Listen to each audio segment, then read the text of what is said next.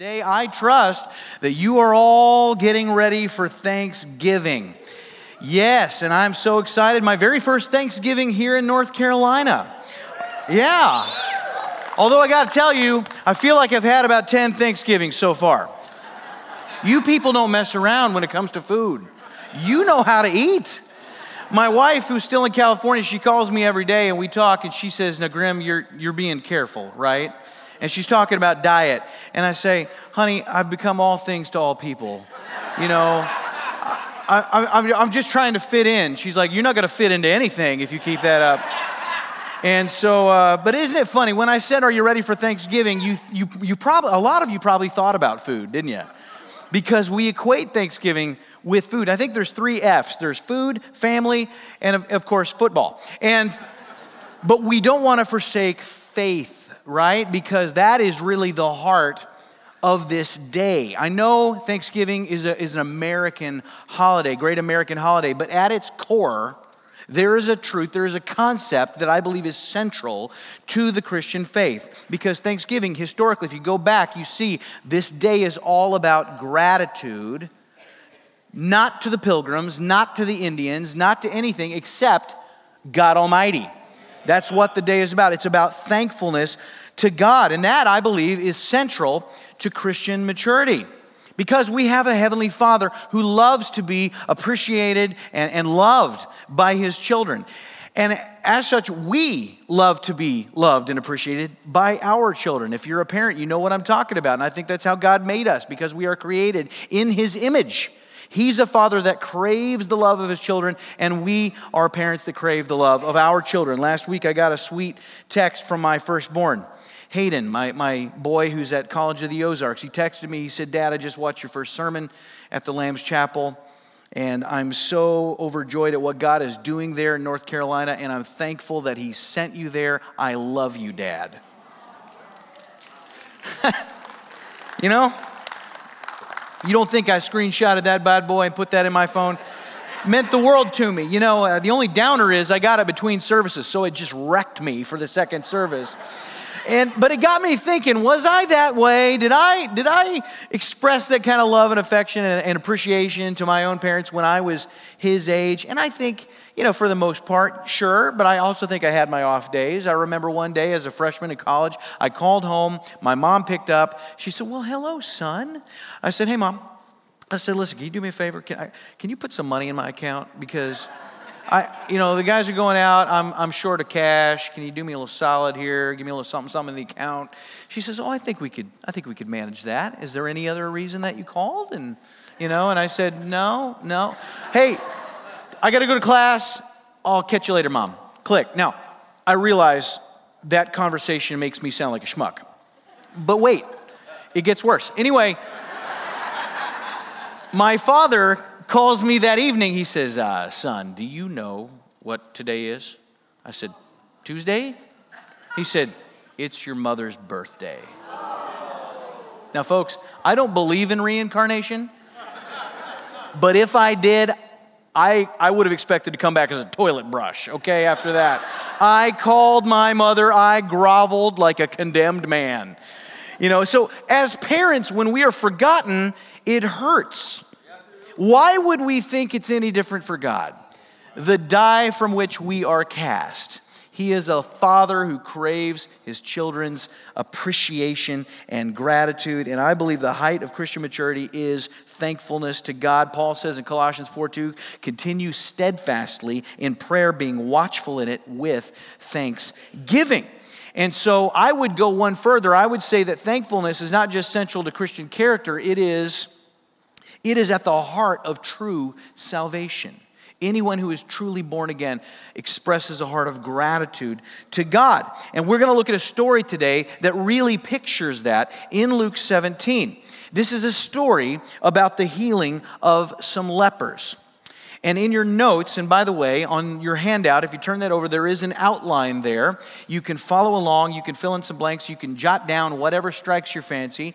But there's a big thought just to kick it off, which is that the healing of these lepers in Luke 17 is a picture of salvation. And I can't wait to tear into this. Would you bow with me as we thank the Lord right now. Heavenly Father, we come to you today as a grateful people, and we are indeed thankful at what you have done for us through Jesus. And we thank you that we can be here even now, opening your word together. Would you bless and anoint our understanding of the scripture today? And we pray this in Jesus' name. Amen. Amen. All right, let's take a look here. Verse 11, it says, On the way to Jerusalem, he, that's Jesus, was passing along between Samaria and Galilee. Now let's set the stage here. What has just transpired is that Jesus has just raised Lazarus from the dead. That's the backstory. Now, Jesus has raised people from the dead before. He raised the widow's son, he raised the official's daughter. But this particular resurrection of Lazarus created a much, much, much bigger stir than those previous raisings. And there are a few reasons for that. First of all, those other resurrections take place up in the Galilee region. There's not nearly as many people up there as there are down here in Bethany, where this takes place. Bethany is near Jerusalem, great big old population center. Furthermore, Lazarus, unlike the, the widow's son, the official's daughter, he's not a child, he's a full grown man. He knows lots of people. People know Lazarus. And so there are many mourners at this event when Christ raises him, including some Pharisees. And these Pharisees have been sent there to where Jesus is by the religious elites in Jerusalem. And they are there to spy on him. But what happens is when Jesus raises Lazarus from the dead, these Pharisees are so moved that they begin to follow Jesus. They come and follow him. How do you think that sits with the powers that be back in Jerusalem? Not so hot. And so we read that the high priest, Caiaphas, convenes a council and they then begin to determine what to do with Jesus. They're like, the gloves are coming off now. We can't mess around anymore. We got to take it to this Nazarene. And they devise plans, they draw up plans quietly to kill him. Now, what they don't know is they are playing directly into God's plan. And Christ knows that God's plan for him includes him laying down his life. But this is going to happen on God's timing, not these Pharisees, not the high priest timing. And so he knows they want to kill him, but it's not time yet. And all throughout Jesus' ministry, he says this phrase He says, My hour has not yet come. It is not yet time. And so Christ removes himself from Jerusalem, from that area, he goes up into a wilderness region called Ephraim to await the appointed time for him to reveal himself as Messiah and go to the cross. And after some time passes, he begins to circle back, come back down toward Jerusalem. And he is walking along as he's journeying on this border between Samaria and Galilee. And he's approaching this unnamed village and he sees something. Look at verse 12. It says, And as he entered a village, he was met by 10 lepers who stood at a distance. He sees a crowd, they're coming his way. Now, if you're a marked man, targeted for death as Jesus is, you might assume hostile crowd. Jesus doesn't fear that. He knows exactly what this crowd is. He's God after all. And even if he weren't, he could just look at them, he could tell something different about them. They're not normal people. They are not running toward him. They're not walking toward him. They are, they're sort of hobbling toward him. And as he gets closer to them, he'd be able to see that they are covered in sores, indicating that they are lepers. These men are lepers. A leper is the embodiment of despair. This is the saddest of all diseases. It is a debilitating, slow, disfiguring, alienating, medically irreversible disease. It is mysterious. We know very little about leprosy, how it works. Even today, it's one of our oldest diseases. There's still no cure for leprosy. And it attacks the nervous system. And in Israel, you were considered unclean if you had leprosy. You could not participate in religious life. You were alienated from societal life, and very soon it would rob you of literal life because you would slowly die as it disfigured you. This, this leprosy was caused by a bacteria. Uh, it would start with a small patch on your chin, on your nose, on your brow, and it would spread out from there. There would be uh, swollen, spongy tumors that would cover your face, your head, your neck. It would descend down your throat into your lower body. It would attack your internal organs. And it would eat away at the soft tissue.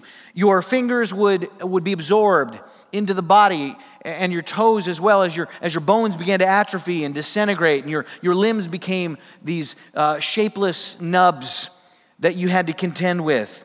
And it would, it would attack the nervous system. You no longer had any sensation. You could not see as your eyesight was destroyed. You could not smell. You could not taste, but you could not feel. And as such, the propensity for you to keep injuring yourself grew and grew.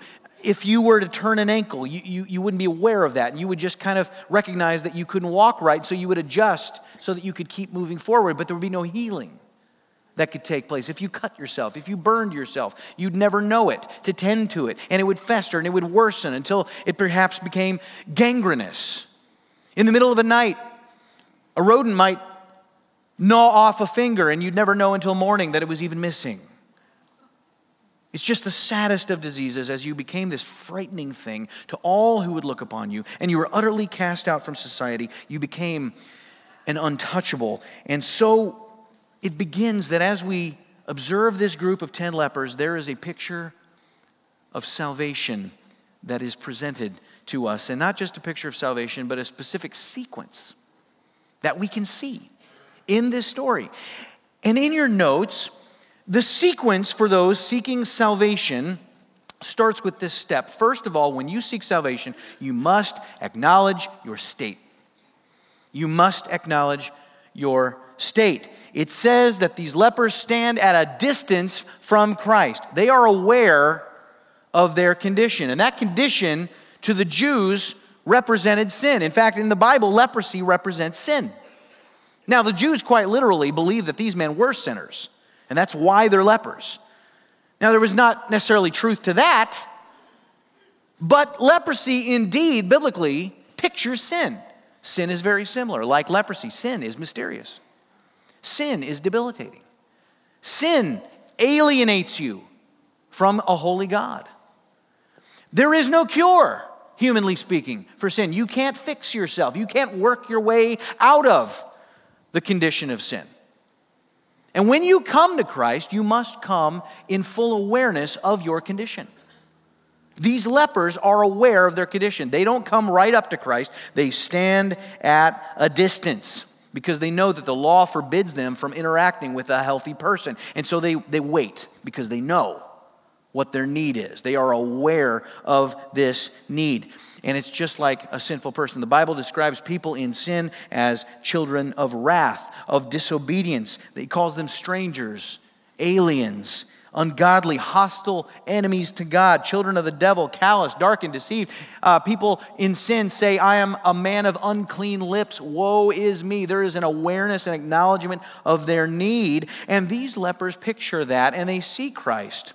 And they acknowledge their need by standing afar. And then they raise their voices and they speak to him. Now, when you had leprosy, it would also attack the larynx, and it would render you raspy and, and wheezy as you would speak, and you would be unintelligible most of the time. But they speak up to him, and when they do so, we see the second step in the sequence. In your notes, they recognize the Lord's power. As we all must, you come to him on, on, on recognizing your need, your weakness, but you also recognize his power to meet that need. And so they say in verse 13, they lift up their voice and say, Jesus, Master. First of all, notice they call him by name Jesus. They know who he is. They're not talking to just anybody, they're talking to Jesus. When you are seeking salvation and you come to the Lord, you must come to Christ and no one else. Amen? There is one name by which men are saved, and it is the name of Jesus. So they speak the name Jesus and then they say, Master. They don't just call upon Jesus, they recognize his authority. Christ must have smiled when they called him master. His disciples called him master. Only those who followed him would call him master. And so, this word in the Greek, epistates, it indicated someone superior to yourself. And so, that's how we come to Christ. Nobody comes to Christ as an equal. Nobody comes to Christ unless they bow down before him There's an acknowledge not just of my lowly state, but of his divine state. He is God. Amen. Jesus is God. And, and there's a request that they make in the text. They say, Have mercy on us. Have mercy. And this is the third step in that sequence. You must cry out for his provision. You cry out, you have a need, you recognize his power, and then you make a request. You ask him. Not only do they recognize who they are and who he is, but they are audacious enough to ask for mercy. And we see this in Scripture the audaciousness of someone who desires a form of healing from the Lord. There's the woman with an issue of blood. Jesus is walking through the crowd. She touches his garment. He feels the power leave his body. And he turns and he acknowledges her faith, and she's healed. We see the paralytic that is lowered through the roof of that house in, in the book of Mark. And he says to the man and his friends, Your faith. He acknowledges their faith. And the man is allowed to rise and walk. His sins are forgiven, and he rises and he walks. And here we see the, in, the audacity of these lepers to ask for mercy. The word mercy, the root of that in the Greek, it, it pertains to the innards. It pertains to the bowels. They intend, by asking for mercy, to touch Christ deeply, that he might be motivated to help him, to help them.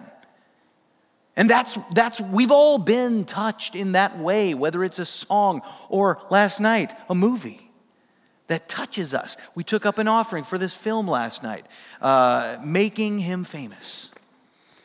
Oh, that that film, and you need to pray for that movie, that it would touch people's lives and, and, and bring them to a realization of who Jesus is.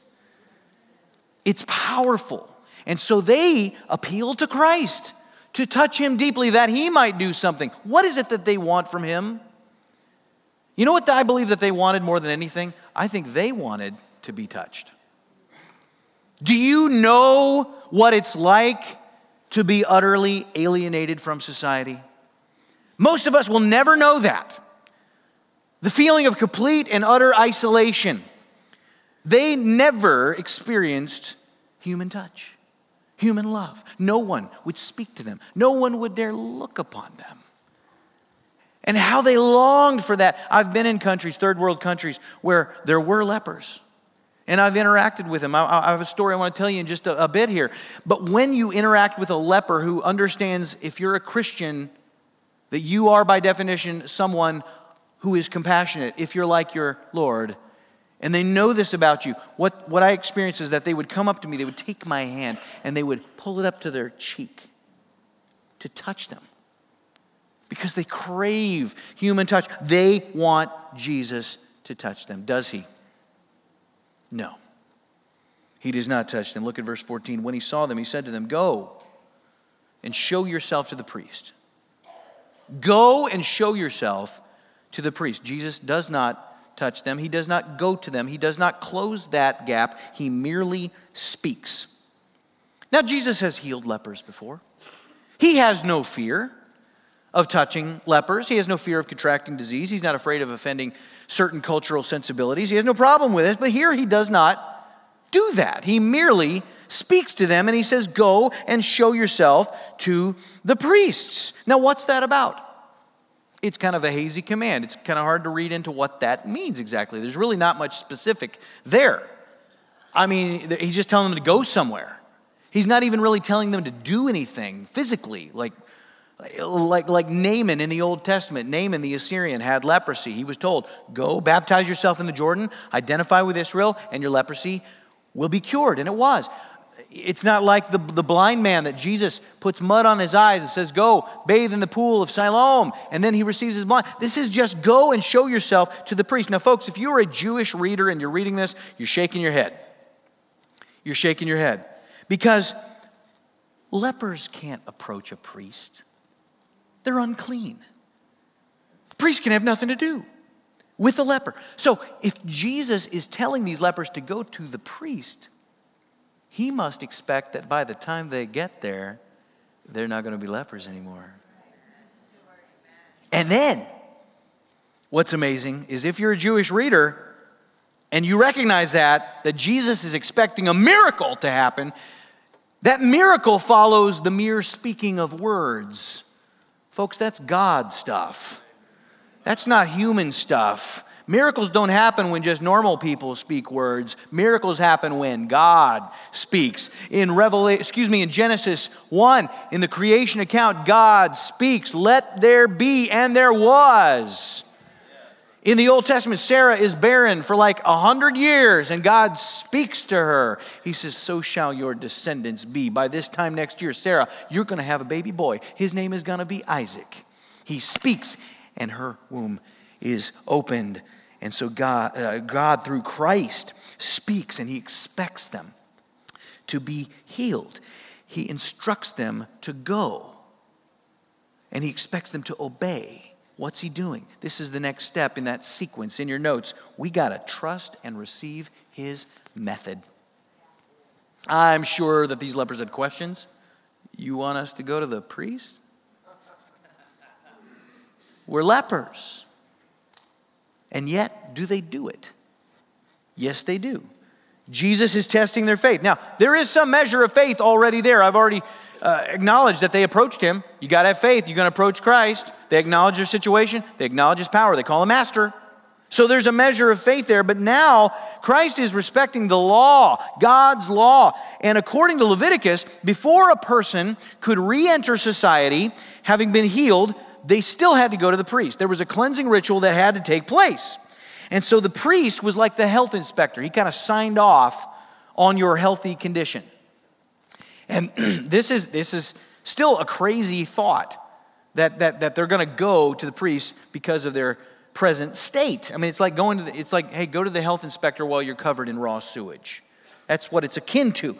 By the way, here's a few other reasons I believe that Christ is sending them to the temple. I believe it's a sign. He wants to send a sign.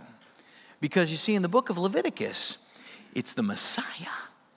It's the Messiah who would heal the lame, the deaf, the blind, the mute. A leper is all of that.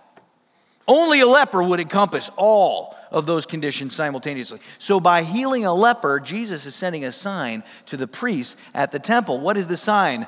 Messiah has come. He has come.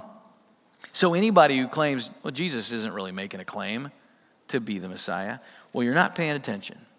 You're not paying attention. I think there's another reason that he sends them there. Could he have just healed him on the spot? Yeah. Absolutely. He could, he could heal him. He's done it before, no problem. Why send them to the temple? He's providing for a full judicial restoration for these men because the priest is the one who is going to allow them to reintegrate with family, with society, with the practicing of religion, so that they can be accepted. Folks, this is how it is meant to be in the family of God. When you are born again, when God saves you, it is not His will that your new brothers and sisters in Christ look at you and consider you to be who you used to be. You are not who you once were. You are who He says you are. You are the righteousness of God. Amen? And so the family of God is to recognize that and only that. And so Christ knew there are people in Israel that would know that these men were lepers just because they show up and they look healthy. They're not going to let them in unless the priest signs off on it. And so he is working with the law to allow for that out of compassion for these men. I think he's also showing his compliance to the law. That was a common criticism of Christ. It would be of Paul, it would be of Peter, the apostles. People would say, You're against Moses.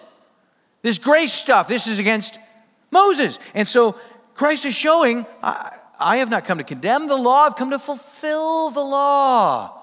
The law pictures me. The law announces me. The law symbolizes me. In fact, did you know that the cleansing ritual that these priests are going to conduct when these lepers come and they're going to be all healed? What the priest is going to do when someone is healed of a skin disease like leprosy, they take a pair of doves, living doves, and one of the doves, they slit the throat of that dove. And they let the blood pump out of the body of that bird. They catch it in a bowl. And then they take a sprig of hyssop and they put it in the blood. Hyssop had little bristles like a paintbrush, and they put it in the blood, and then they would sprinkle the blood, apply the blood from that sacrifice to the living dove.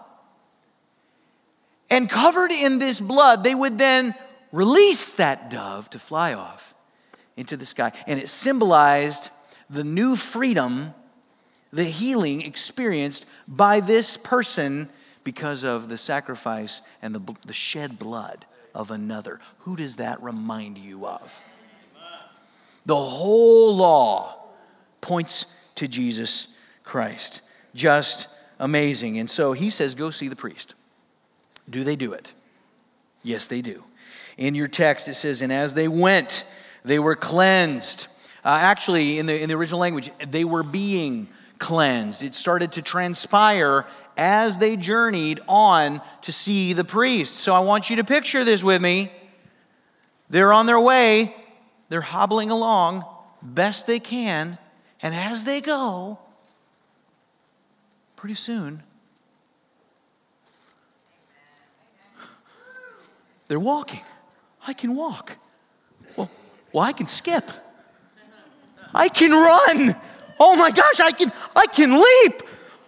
I've got fingers. I have fingers. I haven't had fingers for years. I, I can feel my toes. Oh my gosh, I can speak. I know you can speak. I just heard what you said. I understood what you said. I can hear and I can see you. Well, I can see you. Can you imagine the transformation? The joy that they must have been experiencing? Now, watch this. In verse 15, it says, Then one of them, when he saw that he was healed, turned back, praising God with a loud voice. And he fell on his face at Jesus' feet, giving him thanks.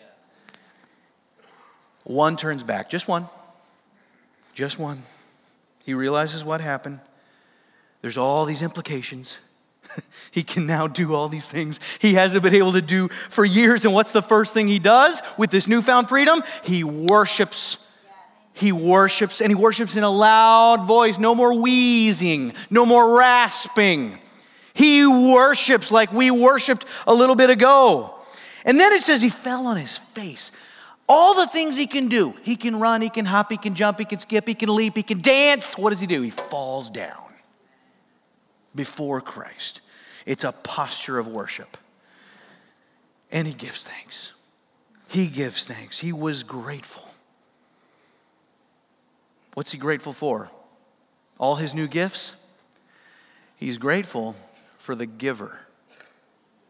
He's not just grateful, he's grateful for the gifts, but he's most grateful for the giver. His focus is on the giver. Now, notice what, what it is about this man. The text says, Now he was a Samaritan. He was a Samaritan. The Samaritans were hated, they were loathed. The Jews couldn't stand Samaritans. They considered them to be half breeds. They were half Assyrian, half Jewish, so there was a racial bias against him. Uh, they were also considered to be kind of a cult. They had some weird views, the Samaritans. They did not worship in Jerusalem, they worshiped on Mount Gerizim. They didn't accept any books of the Bible after Deuteronomy.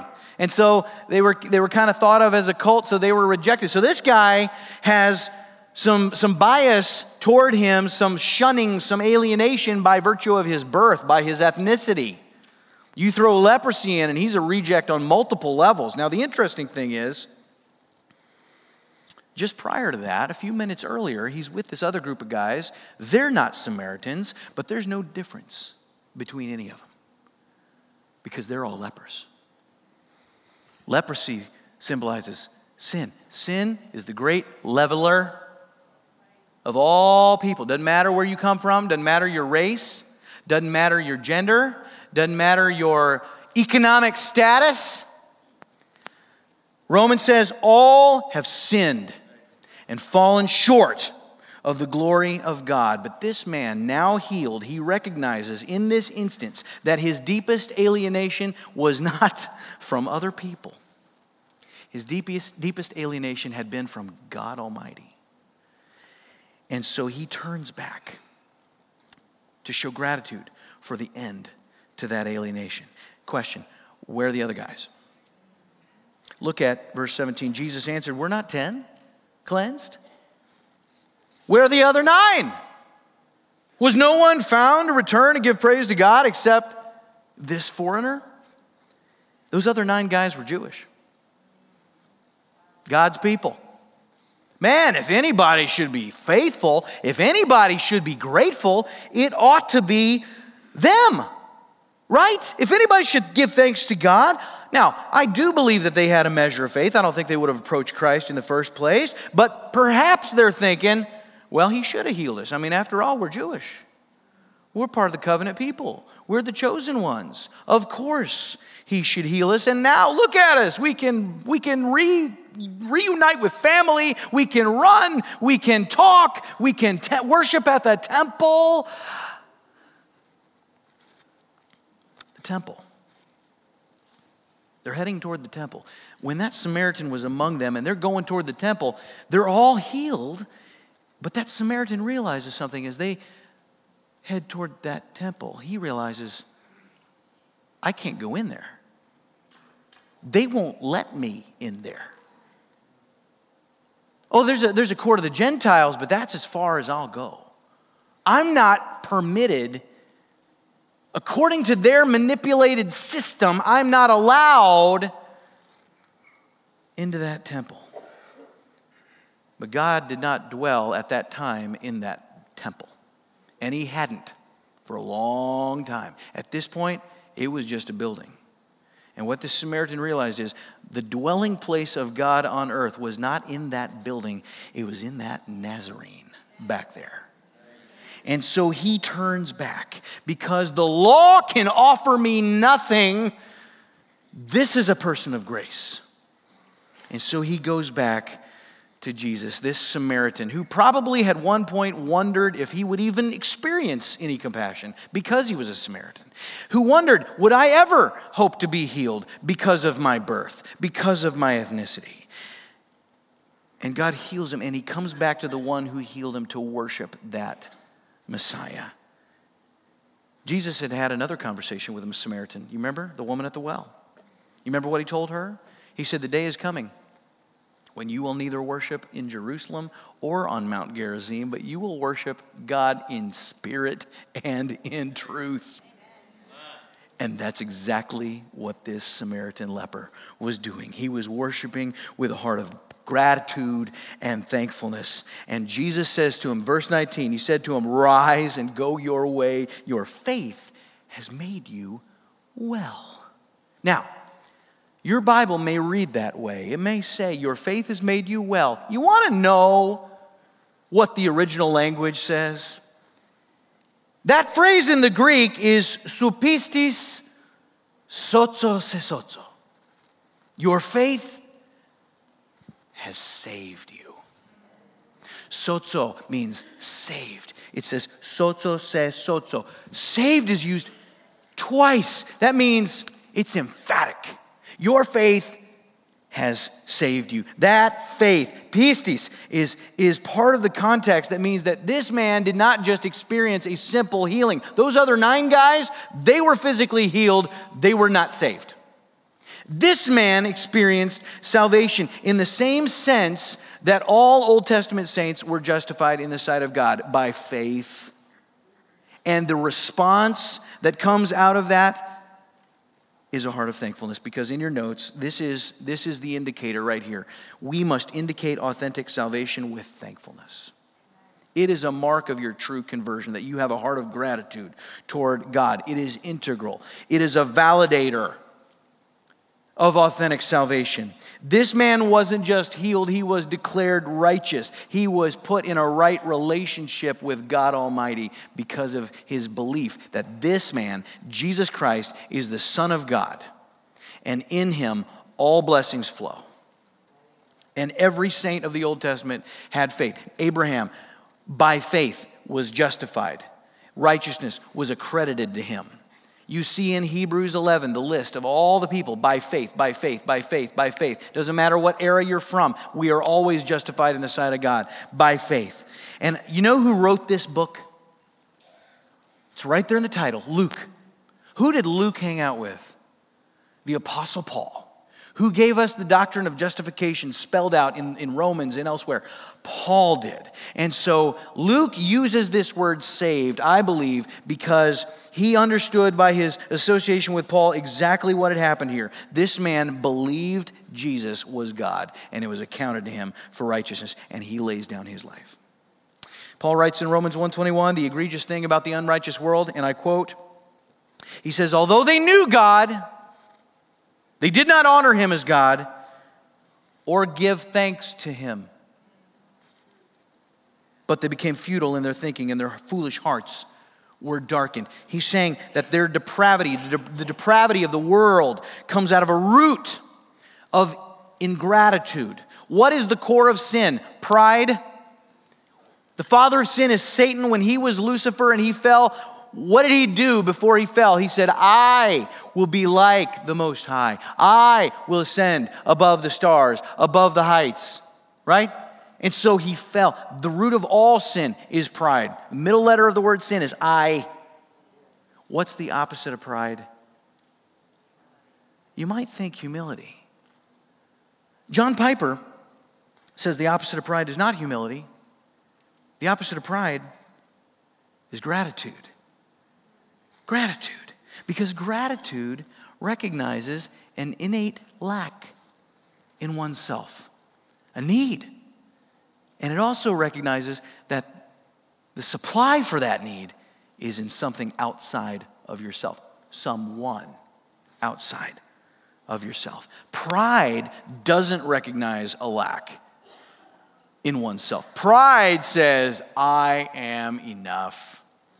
I'm so sick of hearing I am enough. You are enough. I see it all over the place. I see it in Christian literature. I see popular Christian authors saying, be the hero of your own story. Put yourself first. You are enough. Folks, listen to me. No, you're not. You're not enough. If you were enough, Jesus would have never had to die for you. He is enough. He is enough. Gratitude says, I'm not enough, but I know who is. And I'm going to receive from that person a blessing that is not earned or deserved. Many, many years ago, I went to the country of India as part of a missions organization. My team went to India. And we were working with a, uh, an organization that we partnered with there to, to build church buildings, to, to plant churches, to train pastors, to sponsor orphans. And so I'm there in, in a province called Rajasthan, a little town called Kota, not little, but a, a town called Kota. And we're on this compound where there was a Bible school and an orphanage, and we were there for a few weeks. And there was a, there was a conference, and pastors from all over India were converging on this compound in Kota, India for this, this conference. And so during the day I was there, I'd never been in a country like India before. And I remember praying before I went there. I asked God, to, to teach me something on this trip. I asked him to, to take me to a deeper level in my faith. Whoops. You got to be careful with prayers like that's a dangerous prayer right there. And so here I am, I'm in my early 20s. I'm, I'm a very young guy, and I'm, I'm, I'm working with some orphans. We're playing soccer or something like that. And a man comes up to me. He's an Indian pastor. His name is Augustine. He introduces himself and he says, Will you go with me into the tent? And I looked, and there was a tent.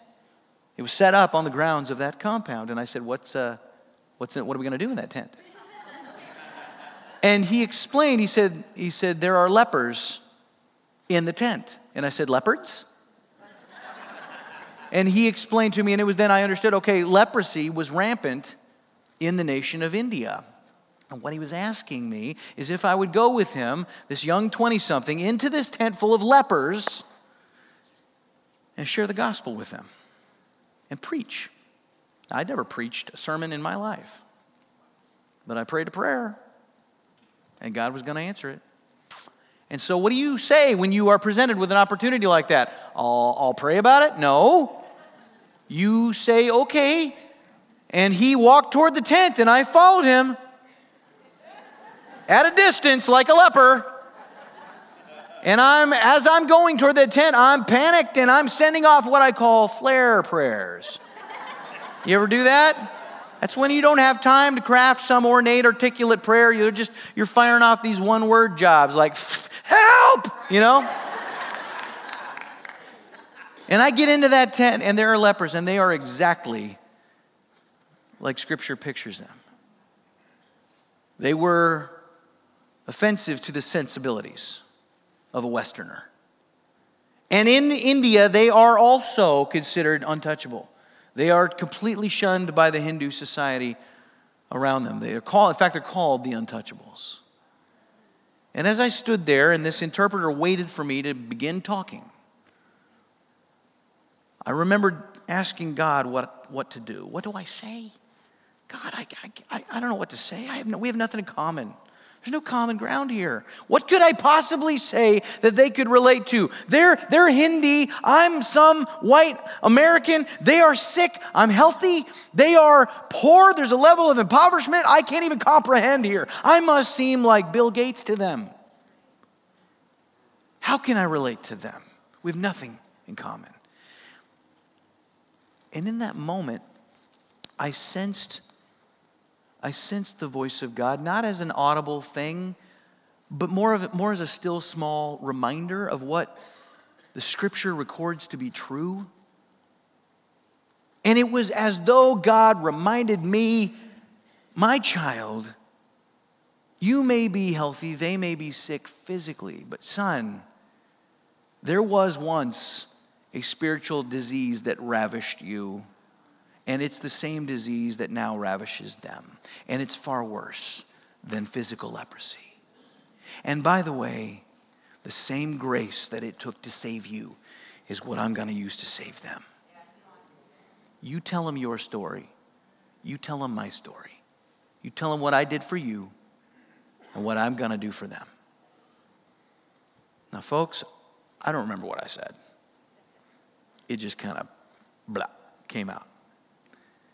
And this interpreter translated for me, but I know this the gospel was a part of it. That Jesus loved them. That as the Son of God, He came and He died in their place. And that if they put their faith in Him, if they receive that free gift, they can have eternal life and forgiveness of sin. And they can follow Him and Him alone. We asked them to pray a prayer of repentance. We invited them to do that where they were. And then we asked if they would, if they prayed that prayer, to indicate by the uplifted hand. And I watched eight fingerless hands go up in the air, indicating that they had trusted Christ. And folks, a few days later, I, I saw all eight of them baptized to the glory of God. And as they came up out of the water, toothless grins emerged. They looked skyward, though there were cataracts over their eyes, and those nubs were lifted up in the air in gratitude because God had healed them, not physically, but spiritually and for all time. Believers, you have been healed. And the authenticator, the proof of that, is a heart of gratitude to a holy God. This week, as you sit down with loved ones at that table and you give thanks, be grateful. Not for what you have, but because He has you. Let's pray. Father God, I just lift up the name of Jesus right now with a thankful heart. We're a grateful people. And we come to you because you are the only one that brings true eternal healing. And we pray for a lost world right now that they might know that same hope. We thank you for the truth of your word. We give you glory in the name of Jesus. We pray. Amen.